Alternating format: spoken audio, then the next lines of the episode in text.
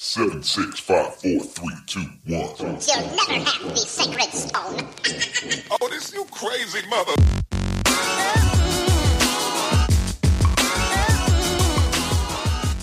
Welcome to the Dead Pundits Society. Now, here is your host, Adam Proctor. Welcome, everybody, to this week's episode of the Dead Pundit Society. I'm Adam Proctor, as always. Thanks for joining us. I've got a really great show. Joining me is Vivek Chibber. We're going to talk about the meaning of class and why it's really important in building socialist projects on the left. We're also going to explore the way the left has shifted from class based projects against exploitation and mass oppression to our modern day obsession with marginality. But first, we open the show with a discussion of Catalyst, a journal of theory and strategy. Vivek, along with Robert Brenner, is the founding editor of that project, so I wanted to get the scoop from him about what that's all about. And uh, that's coming at you from the Jacobin family. You can subscribe online. They've got a website. Look it up, check it out. I've subscribed. You should too. Before we get into all of that, a quick pitch for my Patreon. A big thank you to all my patrons. I could praise you for hours, but I'm sure you folks don't want to hear that. I really appreciate your support. I couldn't do this without you. Uh, if you haven't supported the show yet and you have the financial means to do so, consider doing uh, doing doing that. It's uh, patreon.com slash dead pundits. That's patreon.com slash dead pundits. One word, no punctuation. We've got $3, $5, and $8 per month levels. So if you can help support the show and cover my overhead costs and enable, enable me to do things like travel and buy new equipment to keep the show improving, uh, that'd be great. I appreciate it. Uh, check me out on Twitter at Dead Pundits. Find me on Facebook. Got a Facebook page. You can search Dead Pundit Society to find that. Also, subscribe to my SoundCloud or uh, check me out on iTunes. I just noticed the other day I have a couple of really great reviews on iTunes. I didn't ask anybody to do that, so hey, I really appreciate you all taking the initiative to do that. But anyway, I'll shut up and we'll get to the interview as soon as possible. Uh, Vivek and I will be railing against the woke neoliberal collective, so I wanted to bring you a quick 45 second clip of Hillary Clinton's commencement speech at Medgar Evers College in Brooklyn. It's a real masterclass on woke neoliberal centrism, so I wanted you to hear it for yourself because it provides an excellent backdrop of the kind of bullshit that Vivek is going to be railing against throughout the interview. Hold your nose, try not to break anything. Ladies and gentlemen, Hillary Clinton eulogizes neoliberal woke centrism.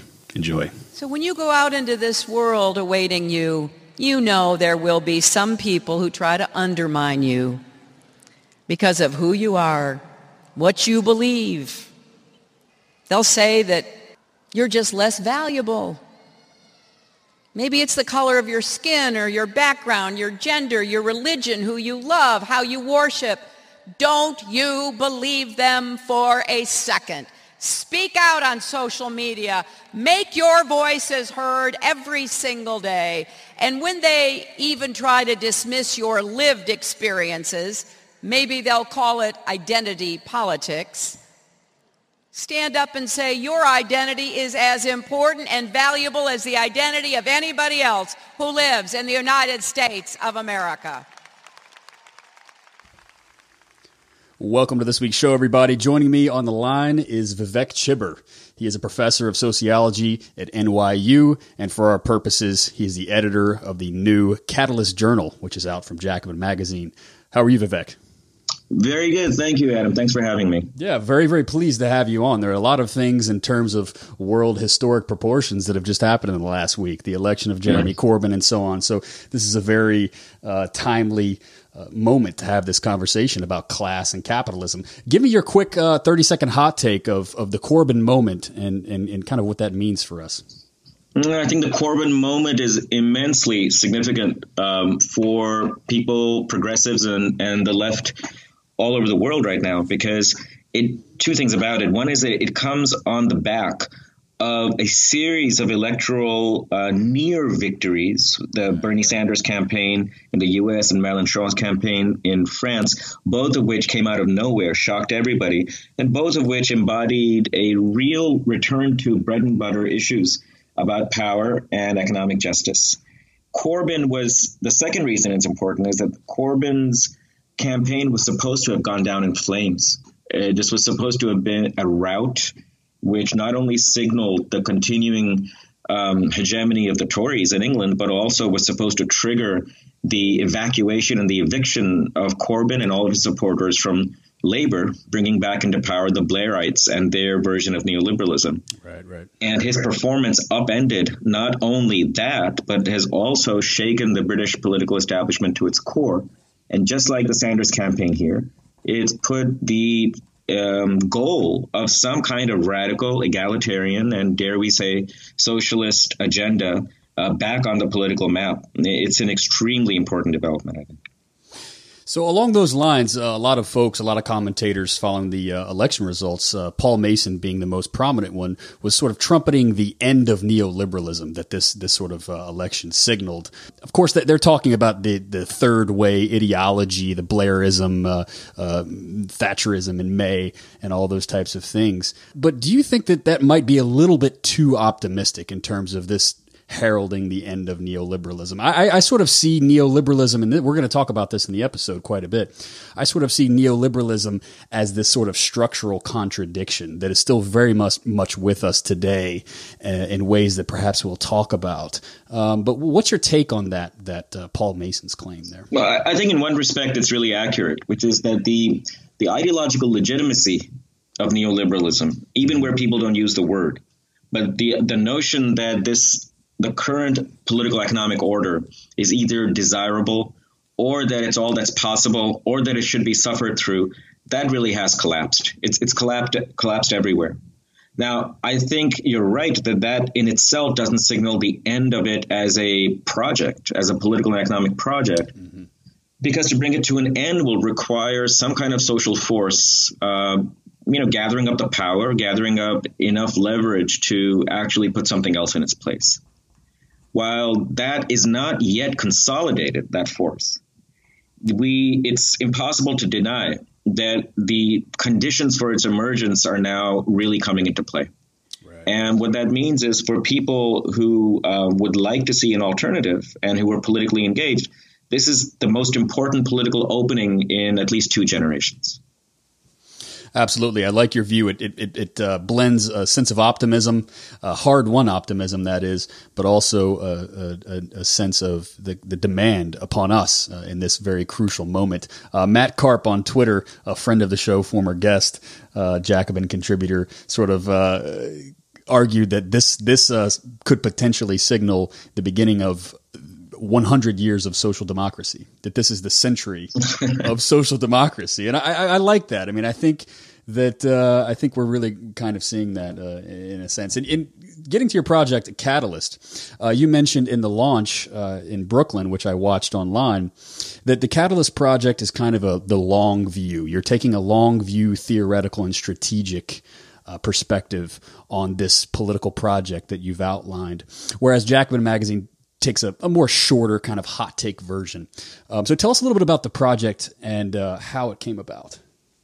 Well, the, the project is uh, an attempt to create a forum, create a, space for discuss discussing strategy, theory, um, among um, what one would have called the left. Uh, I hesitate to use that term because I, I, think it's been uh, denuded and kind of um, bastardized uh, so much over the past 25 years. But by the left, I mean people who see capitalism as the being at the center of their political struggles. Mm-hmm. It's an attempt to try to create an opening for this because we felt Robert Brenner, my co-editor, and I, we felt that um, there's a there while there are journals that do create some kind of um, forum that do provide a forum for these discussions. Uh, well, the world could use one more. so we thought, why, why not? Uh, why not having have us do it? And partnering up with Jacobin seemed to be the best way to do it. Indeed, I don't know if we would have started a journal without our relationship to Jacobin, mm-hmm. because um, its spectacular success over the past five years gives a fledgling uh, new operation like Catalyst a platform and exposure, which otherwise it just would be impossible to attain. And we would have just been kind of wallowing in the, the sub basement of left wing journals forever and ever.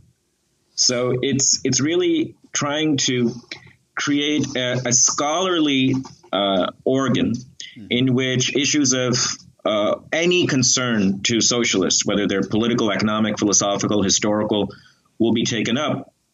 But in a, in a way that avoids the kind of jargon and technical language and obscurantism of a lot of academic journals. So I, I describe us as scholarly but not academic. Yeah, and this this sort of uh, echoes some of the journals that came up in the 1950s and 60s, and that uh, moment of uh, you know radicalism. You think about the Universities and Left Review, and of course the New Left Review itself, which is still around today. Uh, right, but, but it right. seems you know your your uh, journal is a distinctly uh, sort of I don't know, more of the people, you might say. Uh, now, this is Yeah. clearly going to be based in the universities. Is this, is this peer reviewed? I've had some people asking me, you know, is this a peer reviewed project? Is this are you trying to straddle that line between the scholarly and the political uh, in such in the way that say a New Left Review does? Yeah, it's we, we do intend to make it peer reviewed, uh, and that's for um, you know kind of a very mundane reason, which is that uh, our goal is to have younger radicals, um, many of whom, as you say, just you know it's it, it's just a fact about the world today. Many of them are going to be in universities, and many of them are have to worry about uh, the consequences of where they publish and whether or not it's going to um, enable them to you know get permanent jobs. And it is a requirement these days that having a peer-reviewed article, um, uh, you know, um, uh, is what you need for practical reasons. So we will move very quickly to a peer review format. It's it's going to be peer reviewed in a specific way, though, which is that the people to whom we send these articles are going to be people who we think understand what the project is about and whom we respect intellectually uh, and in a, a scholarly fashion. Uh, but also with very much discretion on the part of editors uh, about what to do with their suggestions and comments and uh, how to give feedback to the writers. So it's it's very much under the direction of the editors with a counsel taken from the peers. Well, that's very exciting. Um, as a, not only as an academic myself, but just as someone who's interested in, in sort of more thoughtful, well marinated political arguments. Uh, this is a Yes. really exciting project. And then, not to take anything away from Jacobin, of course, I'm sure you would agree with this, but sometimes the news cycle moves at such a pace, and having myself and you as well, I'm sure having to meet those types of constraints, it's difficult to let ideas and thoughts marinate and, and, and churn in the way that they might need to in order to, to sort of assess the moment in the right way. Yeah, quite often Jacobin has to Jacobin um, articles take as their background conditions certain assumptions, certain premises, certain commitments to theory. Uh, and to historical interpretations. Right. And what you should see is that, uh, Catalyst will be the site where you then interrogate those assumptions, those premises, those uh, those historical premises, uh, those historical uh, uh, what's the word? Historical frameworks. So they're very much going to be uh, very closely related to each other. And I, I think that doing one without the other would be uh, a real mistake. But doing them together gives the, the Jacobin family, as it were, uh, a kind of advantage of being able to react immediately to events, but also have deeper analyses of the structural forces and political forces driving the events. That's right. As the kids say, uh, get you a magazine that can do both. I don't know, if, Vivek, you might not appreciate that, but I think uh, my audience will. So, uh, yeah, both the theoretical approach and the practical approach. I, I really like that. It's an exciting moment, and uh, I'm really glad that uh, you and uh, your editor, uh, Robert Brenner, are in, in place to be able to do this. So, Yeah. m- moving on, you've made some really. Um, insightful, I think, arguments um, about the left as it has existed, as you say. Almost, let's let's place it in scare quotes uh, because it has a very uh, very thin relationship to traditional Marxian, uh, Marxian class analysis and one of the ways that this has expressed itself has been an obsession with this notion of marginality, and you have a really great critique on that. So maybe uh, walk us through that if you don't mind. Well, um, the it's been a long and tortuous history that's that's brought us to this very this kind of trumpeting of marginality as being what the progressive left uh, should worry about. There's a theoretical justification for it. Now, what what do we mean by marginal? What what what we mean is anybody uh, who is uh, pushed to the corners of society, uh, people whose rights are not um, uh, are not recognized, people whose needs are not recognized, people whose um, social importance is not registered either politically or economically. Now, that's a very vague set of cri- criteria, and by that, you can call just about anybody who's not at the top marginal. Uh, so it, it comes to mean very many different things.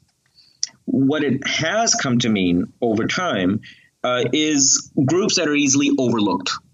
That's what it, it's come to mean. Now, there's a very important and I think laudable kind of moral mm, imperative for anybody interested in social justice to make sure that uh, people don't fall through the cracks, that in your political movement, in your vision of justice, uh, it not overlook the needs of, of groups that, because they're small or because they don't have a lot of power and they don't have a way of making their interests felt, uh, they their particular agenda and their particular uh, liabilities are overlooked. It's important to register that. Right. But it's also the case that it inevitably means that you hold up as your litmus test for whether or not a political project is worthy. You hold up as your litmus test whether or not it is putting at the top of its agenda very small, uh, very, very um, uh, isolated groups. And what that ends up meaning is that it becomes unfashionable and sometimes even uh, undesirable in this agenda to attend to the needs of the many. And not only the many, but people who are the core of the system. So that's what it's become. Now, why does it, why does it happen? It's for a couple of reasons. One is um, it was given theoretical legitimacy by currents in the 70s and 80s, especially coming out of post-structuralism, right. which saw oppression and marginality as being as going together. And that's a fundamental theoretical mistake. Oppression is something that's doled out to large groups of people no less than it is to marginal groups of people. So to give an example, uh, working, the working class is oppressed in capitalism, uh, and where there's strong uh, uh, strains of patriarchy, women are oppressed in capitalism, and those are two very large groups. Right. To focus your entire energy, therefore, uh, on uh, equating oppression with marginality is therefore a theoretical mistake. Now, the reason those two were equated was because in post structuralism, there's a very strong link between them conceptually. And the 80s and 90s, of course, were the decades where this post structuralist stuff really became, uh, took on a life of its own. But sociologically, the reason I think it really took on, uh, took a life of its own, was because the left became confined to these very small corners of society itself, right. which was chunks, very small sections of the university.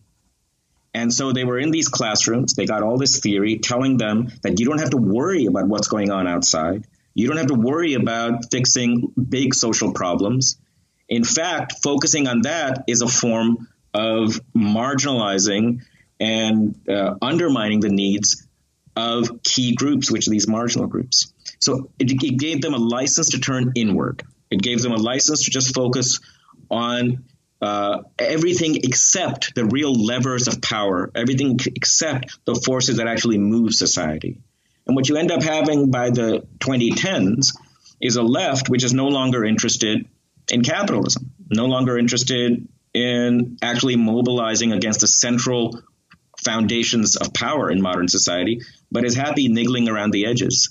And that's why I think calling it a left is, you know, somewhat problematic. Right. So a lot of this turn uh, seems to emanate from the 1950s and 60s political movements that shifted the emphasis from exploitation to discrimination. And you know, uh, uh, the one of the most important pieces of legislation in our era, the 1964 Civil Rights Act, really set forth this agenda in a really crucial way that I think has has led to this theoretical apparatus that we call intersectionality, right? Because what you're looking for is uh, discriminatory practices that that do not uh, provide the the necessary basic fundamental rights of an individual, and therefore that individual can seek.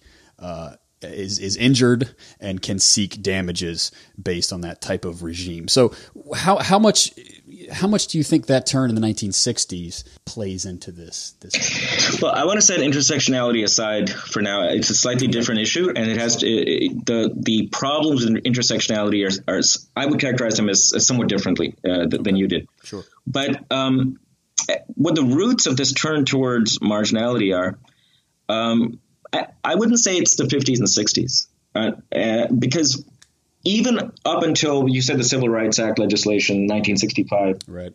Um, it's a miss. Uh, it's there's been a kind of a, a, a mm, how would I call a, a kind of a con job that the civil rights scholarship has carried out after the 1980s and 90s mm-hmm. about what the real history of that movement was. And it, it, it is sort of characterizing it as simply a movement against discrimination uh, and therefore quite limited in its goals. Right, right. Now, okay. there's, there's, no doubt about the fact that the civil rights movement from uh, from as early as 1945 all the way to 65 takes up the disenfranchisement of African Americans as its central goal. But a couple of points here. Mm-hmm.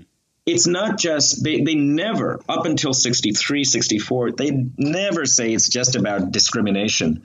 It's about um, uh, the full enfranchisement of African Americans. Right. Now, what does that mean? It can mean different things. Uh, these days, that's taken to mean, well, just give them the right to vote and make sure that uh, whatever, if they're qualified for a job, they get the job. Okay, that's a discrimination agenda. Mm-hmm. But that's not how they understood it. It was always understood first as jobs and uh, the right to vote, always. Right, right. Economic and political empowerment. And by the time uh, they have the March on Washington in 63, by that, and at least at the very least soon after that, Martin Luther King and the people around him are saying there's no point, and even SNCC is saying this. There's no point giving people formal political rights if you don't also give them the resources to use them, which means these rights without economic justice and economic redistribution are going to just remain a dead letter. That's true, I, I think, all the way up until the late 1960s, where you find. So when the Black Panther movement comes around, if you look at the demands of the Black Panther Party, the first five demands are all economic. Mm-hmm. It's also true of as mainstream an organization of the uh, like as now the National Organization for Women.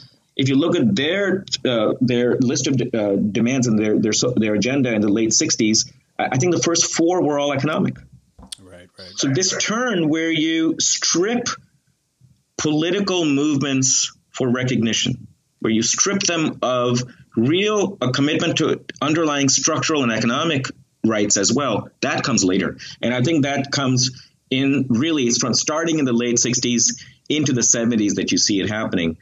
And that's because uh, by that time, the actual social leverage and the social power to be able to fight for the economic changes is starting to dissipate. And so the movements narrow down their goals to what's achievable. And as the, the foundations, which is poor people and the working class, for these demands dissipates, the movements themselves are taken over by more elite sections, by middle class leaders, by hucksters, by brokers, and they, in fact, want nothing more than to narrow the agenda down to these tiny little demands because that's a means for their own upward advancement because they get to uh, fill these positions uh, for you know more black faces uh, in corporate boards more black politicians more women blah blah blah. It becomes therefore what we today call identity politics whereas earlier it was anti-oppression politics I think that's a that's I would characterize that as coming a little bit later than you do, and I wouldn't say it's a co- consequence of fighting against discrimination. It's a consequence of how discrimination is conceptualized, which is in a way that's very friendly towards maintaining the status quo. Right, right. That was very well said. Um, l- let me amend my claim. Is it possible then that after the uh, decline of labor and the conditions of thriving that were in place in the 1950s and 60s um, during the 70s, is it possible then that what was left after uh, the union and working class strength dissipated for various reasons. What was left was the legal anti-discrimination apparatus, and so that in yeah. a sense, in a sense, as as you rightly point out, and I, I wholeheartedly endorse that view. Um, I don't want anybody, any of my listeners, to think otherwise. uh, I uh, once that working class power was diminished for a variety of reasons that we would need hours to talk about. Uh, the only thing that was left was this very thin, uh, somewhat superficial anti discrimination apparatus that has now, as you rightly point out, in the 80s and 90s, become kind of like the whole thing. Right? Well, no, there's one more step. Okay. And this is a really important step, which is that it's not just that the anti discrimination apparatus is what's left standing. It's also that the people um, defending it and the people sustaining it uh, then turn against any attempt to bring up economic and class issues. Uh, yes, so, whereas earlier people were saying it's not going to be enough to simply fight discrimination, you also need to have economic justice. Mm-hmm. And whereas earlier they were saying simply fighting for these economic demands without understanding the specific liabilities of African Americans and women, without understanding those specific liabilities, a kind of what today we would call race blind or gender blind agenda is going to fall flat. Instead of saying that, they turned it into saying if you bring up economic issues, you're therefore ignoring race. And if you bring up economic issues, you're therefore ignoring gender. That extra step, in my view, is what makes it makes it kind of a mistake to call these things left wing. Because left has always meant and always should mean not just fulfilling the promise of equality in capitalism, Left has to mean doing something about capitalism. And what's happened with these anti discrimination movements, a certain kind of, and I, I, want to emphasize it's a certain kind of identity politics, mm-hmm. is that it's basically a politics that's making uh, uh, capitalism safe for race and gender issues. Very interesting. So Touré Reed has a piece in Jacobin from a couple of years ago called "Why Liberals Separate Race from Class," and it goes through a lot of that history that you uh, brought up there. It's under my understanding that uh, Reed is going to have a book uh, out from uh, Verso under that same title. So we look forward to that. Maybe we can talk to him more about that. But I, I like this context. This is really good. I, I really appreciate it because I think it helps to uh, historically embed our discussion about marginality. So maybe take up, uh, continue your your discussion of marginality, how it evolved in the aughts, and um, and and how you think maybe we're moving out of that moment today into more uh, principled class based analysis. The left should never use the term. It's an absurd term because if something is marginal, it really doesn't matter. The, the idea that fighting for, for example, sec, uh, rights of uh, uh LGBTQ groups or sexuality more generally, or gender, or race, that these are somehow marginal groups is such an insult, and it's so ridiculous. Mm-hmm. The, it, it's, it, it's something that's come about after academics took over the left. What we should be saying is that we fight against injustice and oppression of any kind. Now, when you characterize something as unjust and oppressive, it's a whole different cast from characterizing it as marginal. Defending the marginal ends up being rhetorically very, uh, I think, counterproductive because on the left, we should be able to say that certain things are of marginal importance. Look, being an activist, being an organizer is all about making decisions, setting priorities, because you can't get everything all at once. Right, right. So you always prioritize where you're going to get the most action, where you can get the most leverage for yourself, where you can actually achieve things for the largest number of people, and where you can make inroads into real forms of injustice. Now, real forms of injustice can sometimes be injustice doled out against quite small groups. But it's important to take it on sometimes. Now that that is important because it's a form of injustice. You're not doing it because they're marginal groups. Otherwise, you're always going to be going around looking for things, tiny little issues that everyone else has ignored, ignoring the fact that some things need to be ignored. you don't go after anything that nobody has pointed out before. So, in my view, the, the first thing to say is that this obsessions with the margins is not only has not only come about as a consequence of defeat, which it has, it's not only come about as a consequence of being sequestered in the tiny little groupules in society, which it is, but the very word, the very the, the concept itself is one that's politically backward and debilitating. The left has always been about power, interest, justice, injustice, oppression, liberation. These this is our vocabulary, not margin and center and all this crap that comes out of literary theory departments.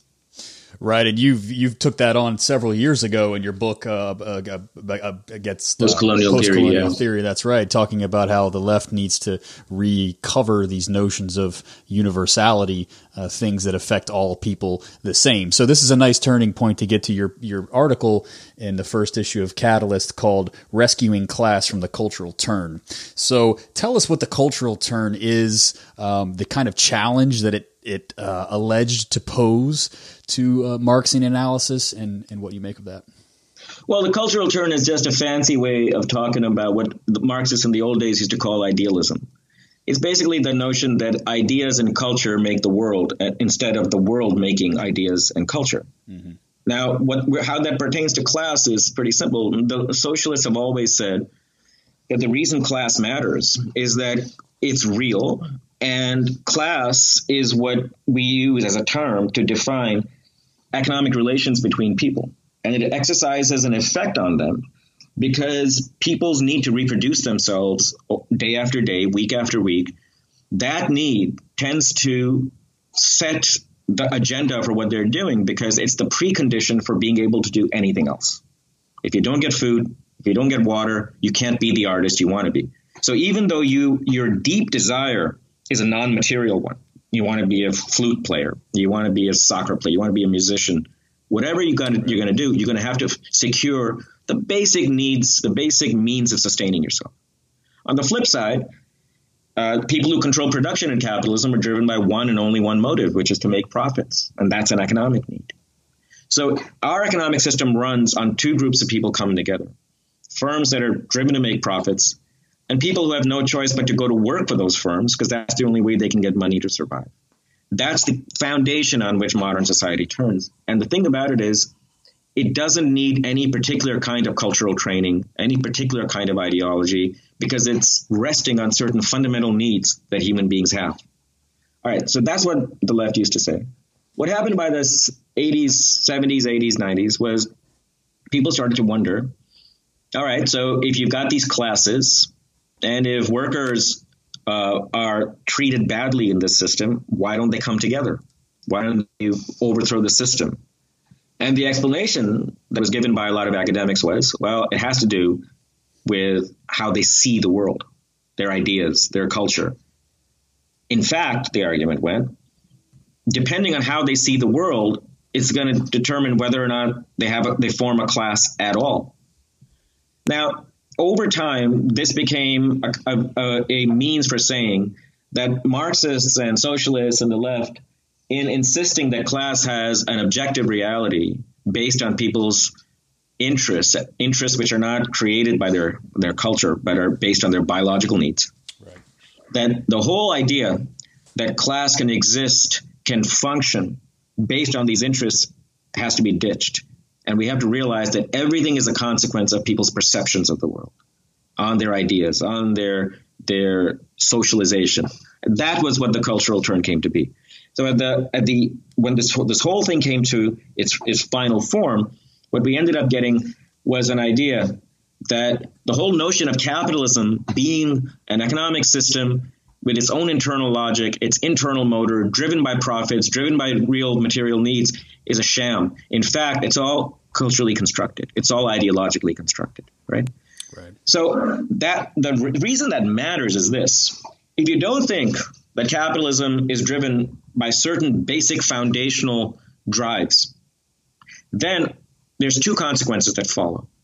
On the top end, when you're looking at capitalists, it's possible to say, well, maybe Christian capitalists are different from Muslim capitalists because their cultures are different. Maybe Indian capitalists are going to be really nice to their workers because Indians tend to be nice people. Right. So the, what socialists used to say that capital is capital wherever you find it, that goes out the window because you don't know anything until you know their culture. On the other end, the idea that workers have certain objective interests in common goes out the window because maybe a Muslim worker doesn't see the world the same as a Christian worker.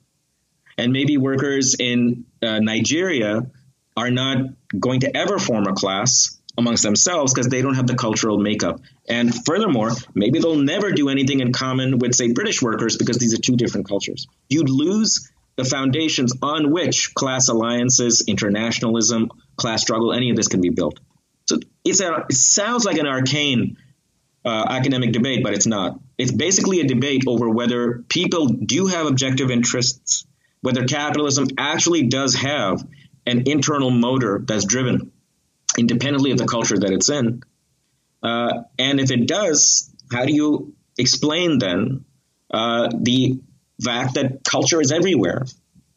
So you have to figure out if these things are real, how to account for a culture in a way that doesn't dismiss it. So what I try to do in this article is defend the idea uh, and try to show that the idea that capitalism is driven on these very objective grounds is not an outlandish idea, and show that recognizing that doesn't mean you you you can you uh, are uh, compelled to dismiss culture. In fact, it's the best way to account for why culture changes the way it does. One of the most prominent criticisms against Jacobin, and, and it's one that I'm sure your journal will receive as well, is that uh, you know you brocialists only want to talk about class. You don't want to talk about race. You don't want to talk about gender. You don't want to talk about culture. And so, tell us explicitly. Uh, give us a good snippet. Uh, you know, a nice repeatable uh, response to these kinds of slanders and slurs. Uh, tell us what what your conception of class looks like then. Well, it's very simple uh, there's there's two issues. You, are running together two different issues. One is what's our conception of class, and the other is if you say that that, that class organizing has to be the, the and class struggle is at the center of your politics, does that um, in some way impugn the importance of gender and race? This is a con job that that these the the so-called left of the past 20 years has carried out. A couple of things. Um, what's the historical basis for this accusation? Uh, I would submit it's about zero when in the 20th century, right. when struggles around racial oppression were taken up, who was leading them in the 1920s and the 1930s and the 40s? Go ahead, just take a look. It's all it's always communists and socialists. They were the ones who put it on the public agenda. When the struggle against imperialism is taken up, who's leading it? It's always these people. It's always the left. There's no historical basis on which to make this accusation that a commitment to class politics leads to in, in some way a sidelining of these other issues. That's point number one. Point number two, there's a reason why Marxists and socialists have insisted uh, that the two go together, which is that if you if you believe, as I think most intelligent people do, that racial oppression is always rooted in actual material advantages that white people have over black people, and actual material deprivation of black people that gender oppression is rooted in an actual material dependence of women on men, then you simply cannot attack these forms of oppression unless you also fight for more economic resources, more jobs, more housing, free childcare, all these things for these oppressed groups. And there's a simple challenge one can make to anybody who says that focusing on economic issues uh, relegates race to the sidelines. How do you plan? How do you propose to fight the actual economic condition, or the actual uh, uh, domination of African Americans in this country without taking up these economic issues? And if you do propose to take up these economic issues, who's going to fight for them? The rich? Who's going to fight for them? Upwardly mobile students and professionals? It's going to be people who are poor, who have an interest in it. So it's a con job that focusing on these economic issues and class interests obscures in some way or relegates or sidelines race and gender. What our view is is the is that it's the only way you can fight on issues of race and gender.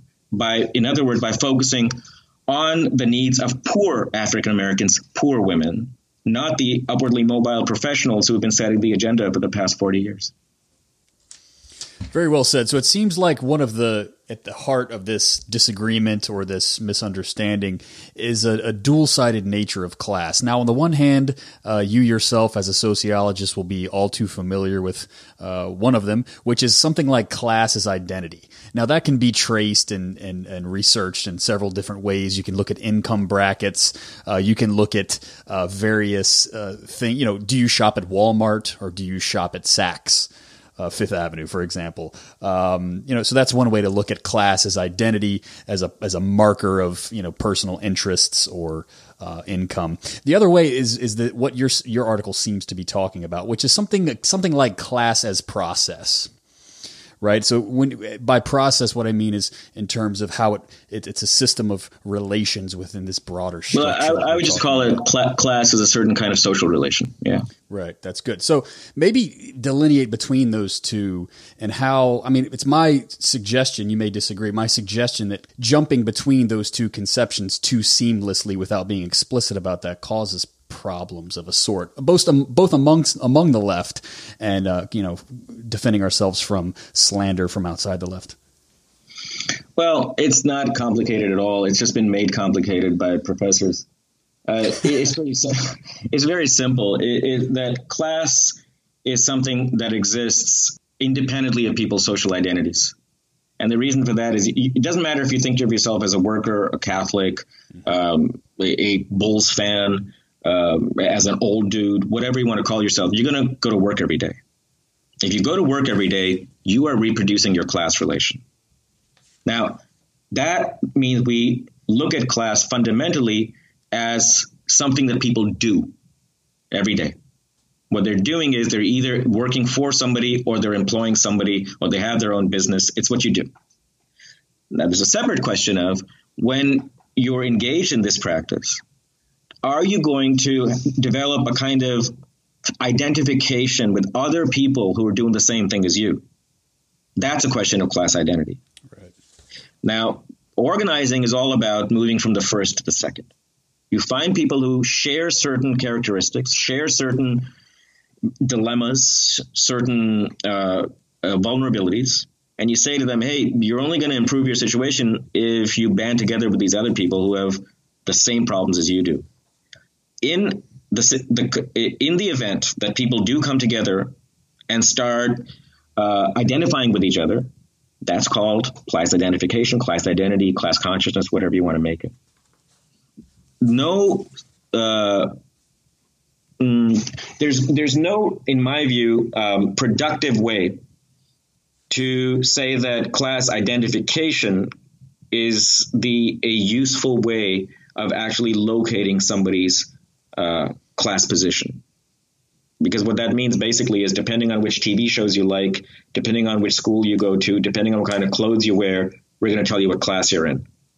Right. Okay, that's nice in an academic seminar, but can you imagine imagine if that becomes the foundation for somebody's politics? So I don't think it's very complicated. Uh, the, the the tough thing is knowing um, uh, how to rebut the very highfalutin and sophisticated sounding arguments that try to flip the relationship from one where it's people's class position that's generating their view of the world to insisting that it's your view of the world that determines which class you're in. It, it can be very intimidating arguments and you know you get a lot of uh, sexy points if you make it because it sounds all you know uh, avant-garde and, right. and, and all that but um, the uh, it, it's led absolutely nowhere because it has nothing to do with reality.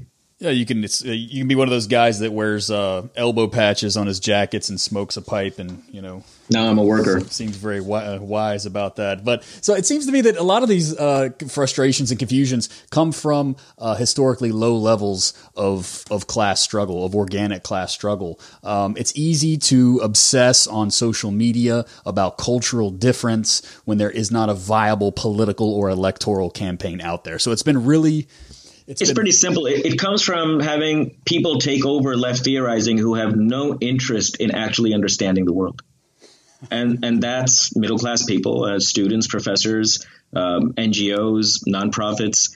For them, uh, what, what they write and what they say is driven much more by a need for social acceptance or professional advancement, not for actually being correct. Whereas when you have it in people who are in political organizations who are doing the theorizing, I mean, they oftentimes screw up. They oftentimes get it wrong. They oftentimes engage in petty squabbles. But there is a real, um, what's the word, incentive to get things right. Because in many situations, if you don't, you're going to get your ass kicked. Right, right. Your back's against the wall. It Yeah. tends to sharpen one's mind, uh, you know, when your livelihood is at risk, doesn't it? Yeah, I mean, if you really think that class is all about what people wear, and you use that as an organizing strategy, then you basically it means that you go into a you know a factory, and if the managers are wearing the right clothes, you go and tell them, "Hey, join our union."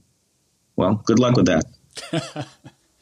Or uh, because Justin Trudeau, you know, likes to dress down on Thursdays or whatever, you know, he's one of us, right? Yeah, yeah. So t- taking a, a slight different turn, I'm, and this is a little bit of a, I'm, I'm springing this upon you. So you mentioned that Catalyst is interested in taking up more fundamental theoretical orientations, uh, which which make either critique or diverge from the sort of um, common sense that that folks uh, use on the left. And I like the way you characterize that in terms of the relationship between Jacobin and Catalyst. So what are just you know lay on me a few things, large big picture macro level uh, types of concerns. Uh, that either you are thinking about or you would like to see Catalyst take up in terms of orientation, uh, theoretical, strategic, or otherwise on the left. Sure. Okay. So one in the first two issues, um, one is but one is already is and is going to be um, how does class work? What is it about it exactly? So in the very first issue, I have this article on you know proposing that we can in fact continue to work with a you know materialist idea of what class is. In issue two, uh, Berkeley professor Dylan Riley uh, takes on a very prominent contender uh, uh, uh, for theories of class against the traditional left wing one, which is a theory that promoted by Pierre Bourdieu, a French sociologist. And Riley, you know, uh, criticizes the Bourdieuian theory, uh, showing that it, it, even on its own terms, it's not very successful. And it tries to again def- defend a kind of a more traditional conception of how class works. Now, this is part and parcel of one agenda, which is going reviving and uh, trying to show that even today in this world 150 years after marx wrote his stuff uh, the foundations of what anti-capitalist politics are are going to rest on very many of the same concepts that were promulgated 150 years ago so that's going to be one of our agendas capital capitalism class showing interrogating what these mean and showing uh, that they're defensible categories Another big ticket item that we have is uh, strategic discussions about what the left actually ought to be doing. Now, in issue three and issue four, we're going to therefore have a debate on the European Union. What should a left strategy towards the European Union be? Should it be exit? A lot of people say it should be, especially after the debacle in Greece. Or should it be staying in and trying to cre- push the union in a left wing direction, which a lot of people insist is the only viable project? And they, they say there's some I think not very good arguments for that, but there's actually some good ones out there too. And I think what the left needs to do is very carefully and very clearly debate that issue. A third agenda that's a big item for us that we're going to be doing is um, outside of the EU uh, and whether or not to stay in the EU, what does a left wing reformist program look like? So we're going to take the issue of reforms very seriously. Right. Uh, so universal income grants, uh, government as employer of the last resort, what to do with finance, capital controls, municipalizing the banks. Uh, those are uh, that's another big issue.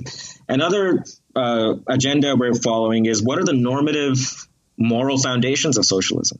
So in issue three, we are pretty sure we're hopeful, unless something uh, falls through, we're going to have an article on uh, socialism and freedom. So what is the role place of freedom?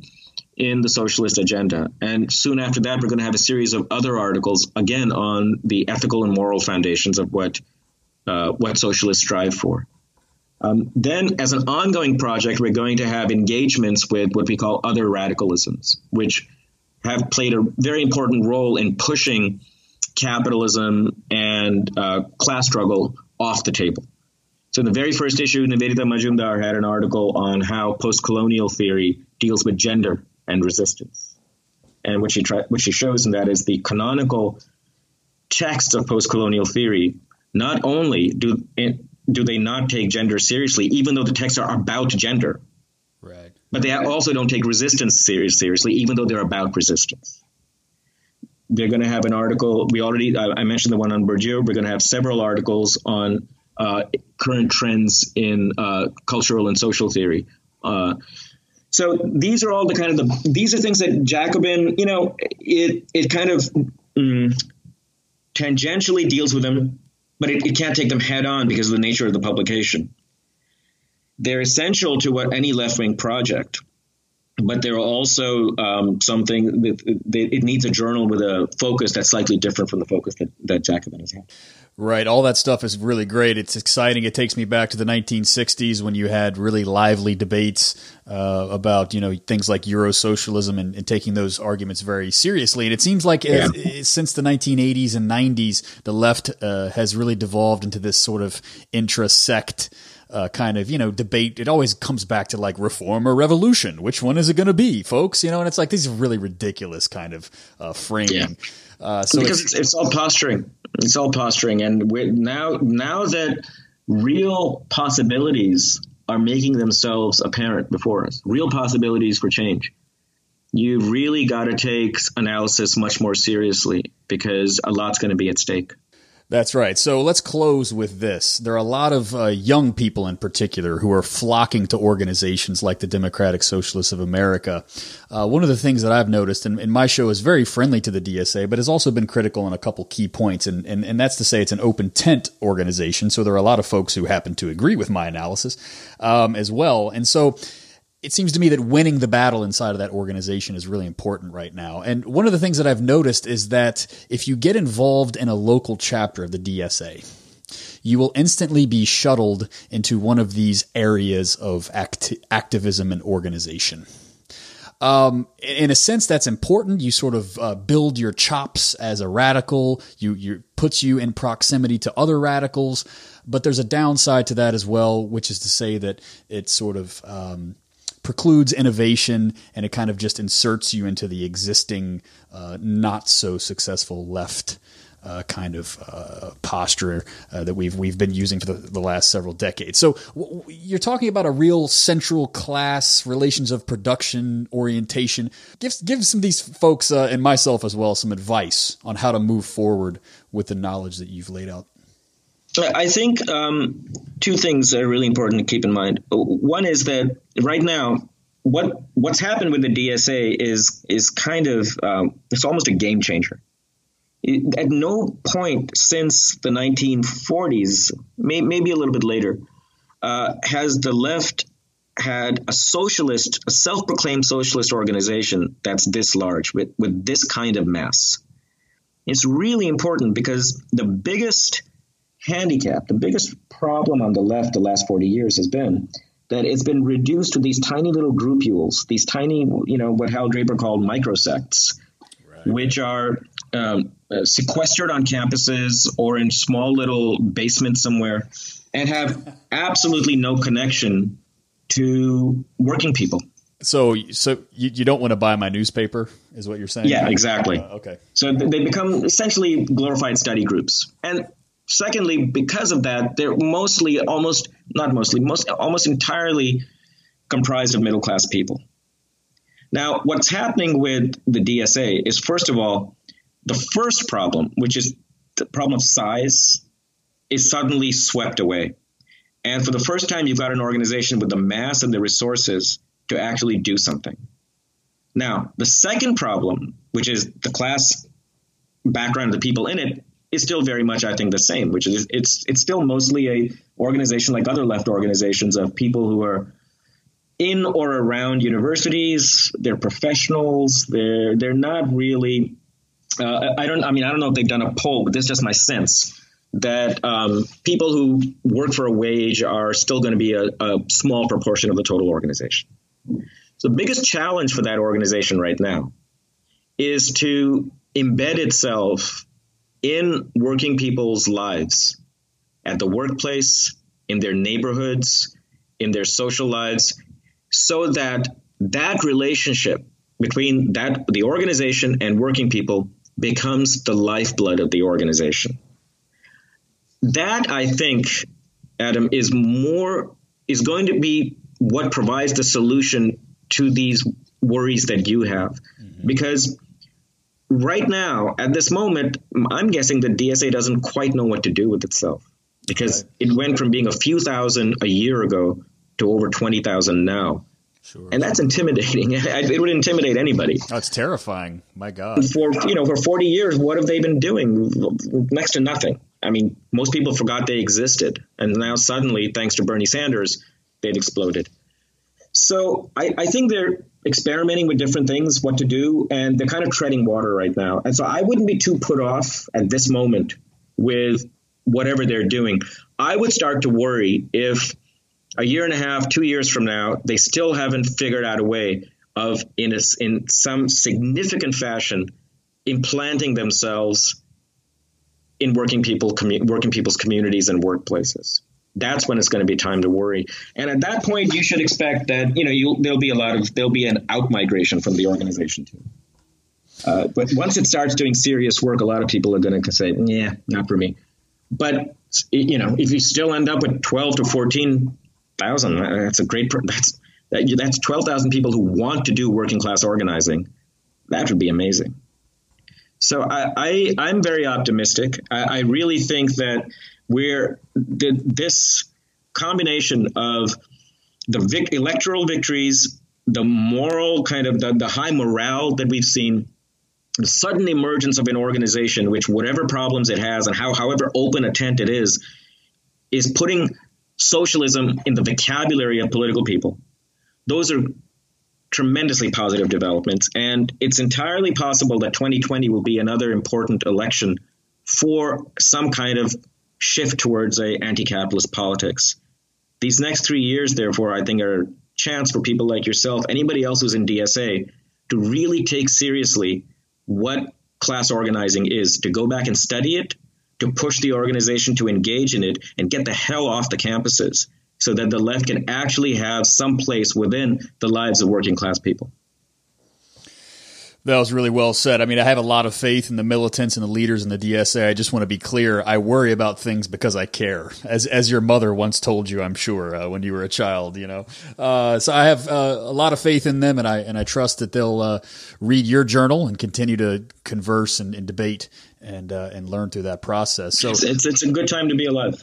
It is. It's very exciting. I got to tell you. I mean, it was very yeah. bleak when I first joined the left, and, and you as a member of the left for several decades now. Uh, oh, you didn't. You weren't there in the ni- the nineties. I look back in it, and I'm uh, I, I, I get a cold sweat. it was so awful. Uh, this is a great time. It is. What a time to be alive. Uh, Vivek Chibber, yeah. thanks so much for joining us. Uh, we, you know, we appreciate your expertise and, and you will undoubtedly guide us into this social democratic oh, century. God, no, beyond. that's a little grandiose. No, I just, I, I just hope we can do something that that's useful. Uh, your your your sense of uh, uh, humbleness is, uh, is, is, is good there, but you you are undoubtedly providing a lot of leadership, and uh, in any way, uh, we appreciate that. So thanks for coming on the show, and I look forward to talking to you soon. Thanks for having me, Adam. It was a pleasure.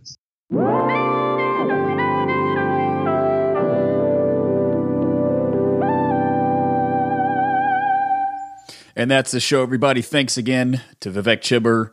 Thanks to my patrons. I appreciate all of you. If you haven't subscribed yet and you can, check me out at www.patreon.com slash dead pundits.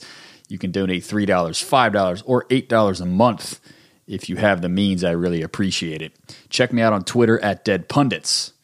Share the show, tell your friends, all that good stuff. We got a lot of really great stuff coming to you in the next few months. We got the Summer Anti Essentialism Series 2017. I'm stoked about it. I know you will be too. We've got great guests coming your way. So, in closing, I got a really great Twitter compliment from my man in Australia, Sean Watson. Uh, his Twitter handle is at Born Dancing, and I stalked him a little bit because that's how we do on Twitter. I think when you you know in between posting, and he's got a really great band. They're called Mount Defiance. They're based out of Melbourne, Australia. They've got a Bandcamp page, and I think that you should check them out and support them. So there you go. If you say nice things about my show, I might, you know, I might pimp your band on on the program. So there you go. Compliment me, and good shit will come your way. Uh, in any case, here is Mount Defiance. Their song is Shapes. I really dig it. I'll link to their Bandcamp page in the show notes. Until next week, enjoy the song. Dead Pundit out.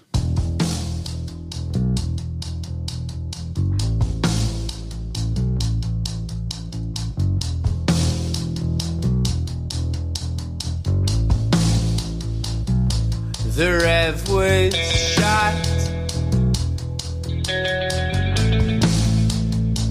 And we were stuck for a place.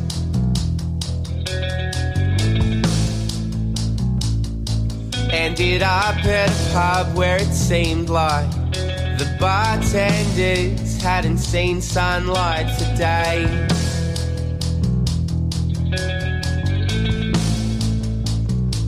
She's on a plane.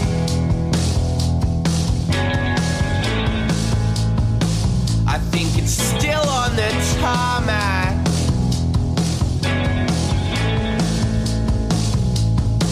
Try to drown that thought with a beer and a yarn as I place my pint right back down on the bar mat.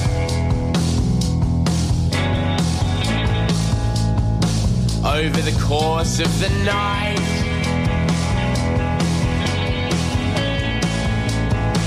I know you saw me with Emma.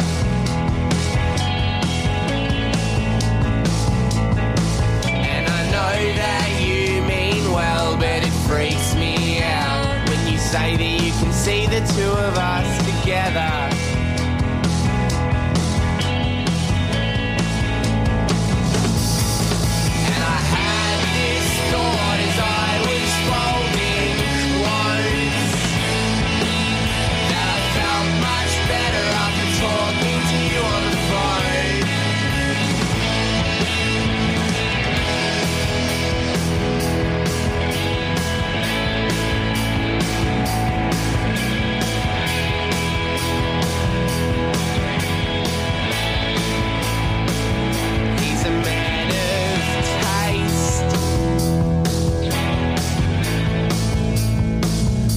Trying to signal he's keen.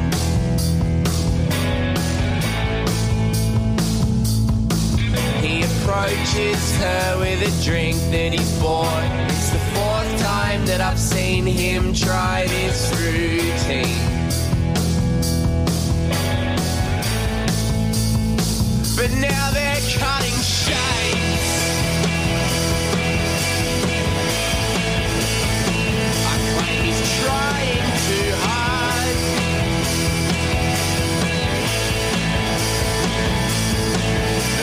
shouldn't